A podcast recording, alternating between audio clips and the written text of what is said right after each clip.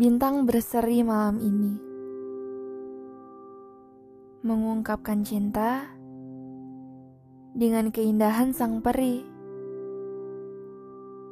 Kala itu ia berkata, "Tugas sang peri adalah berdiari. Sang peri harus menyinari, menjalankan tugas." Sang Maha mencintai. Aku malu, tersipu mendengarnya. Apa aku bisa berdiari dari perjalanan hati? Apa aku bisa berdiari tanpa dia yang menyakiti? Ataukah aku mampu? Memulai menyadari bahwa isi dunia itu tidak hanya tentang dia.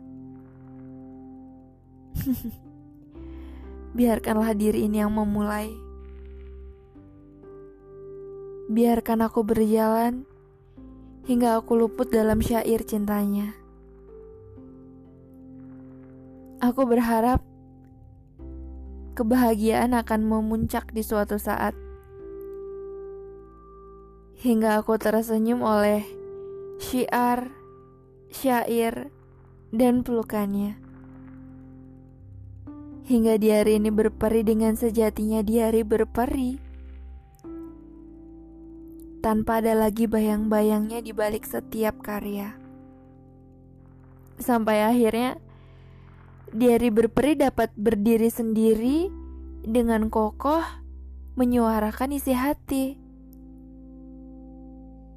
menyampaikan kepada semesta bahwa dia dan dunia akan baik-baik saja meskipun tanpanya.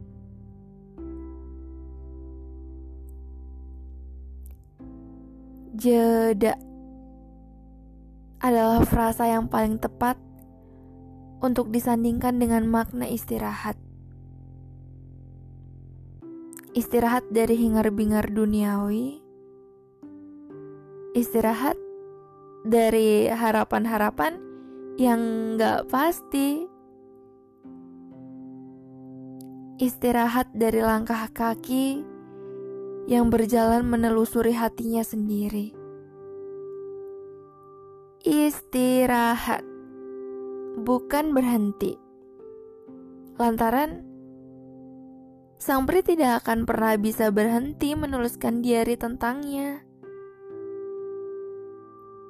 karena objeknya sudah terlanjur melekat di hati dan jiwa.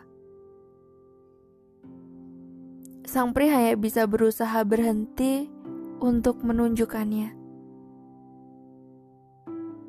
menunjukkan rasa cintanya, karena sang pria tahu dan sadar bahwa semua itu membutuhkan waktu. Bahagia pun begitu. Sang pri tahu bahwa dia terus mendiarikannya setiap waktu. Mencintainya sederas hujan, memancarkan cahayanya sendiri laksana bulan.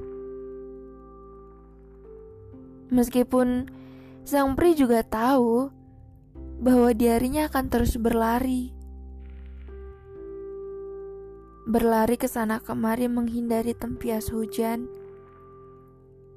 meninggalkan malam untuk bertemu dengan mentari yang bersinar lebih terang.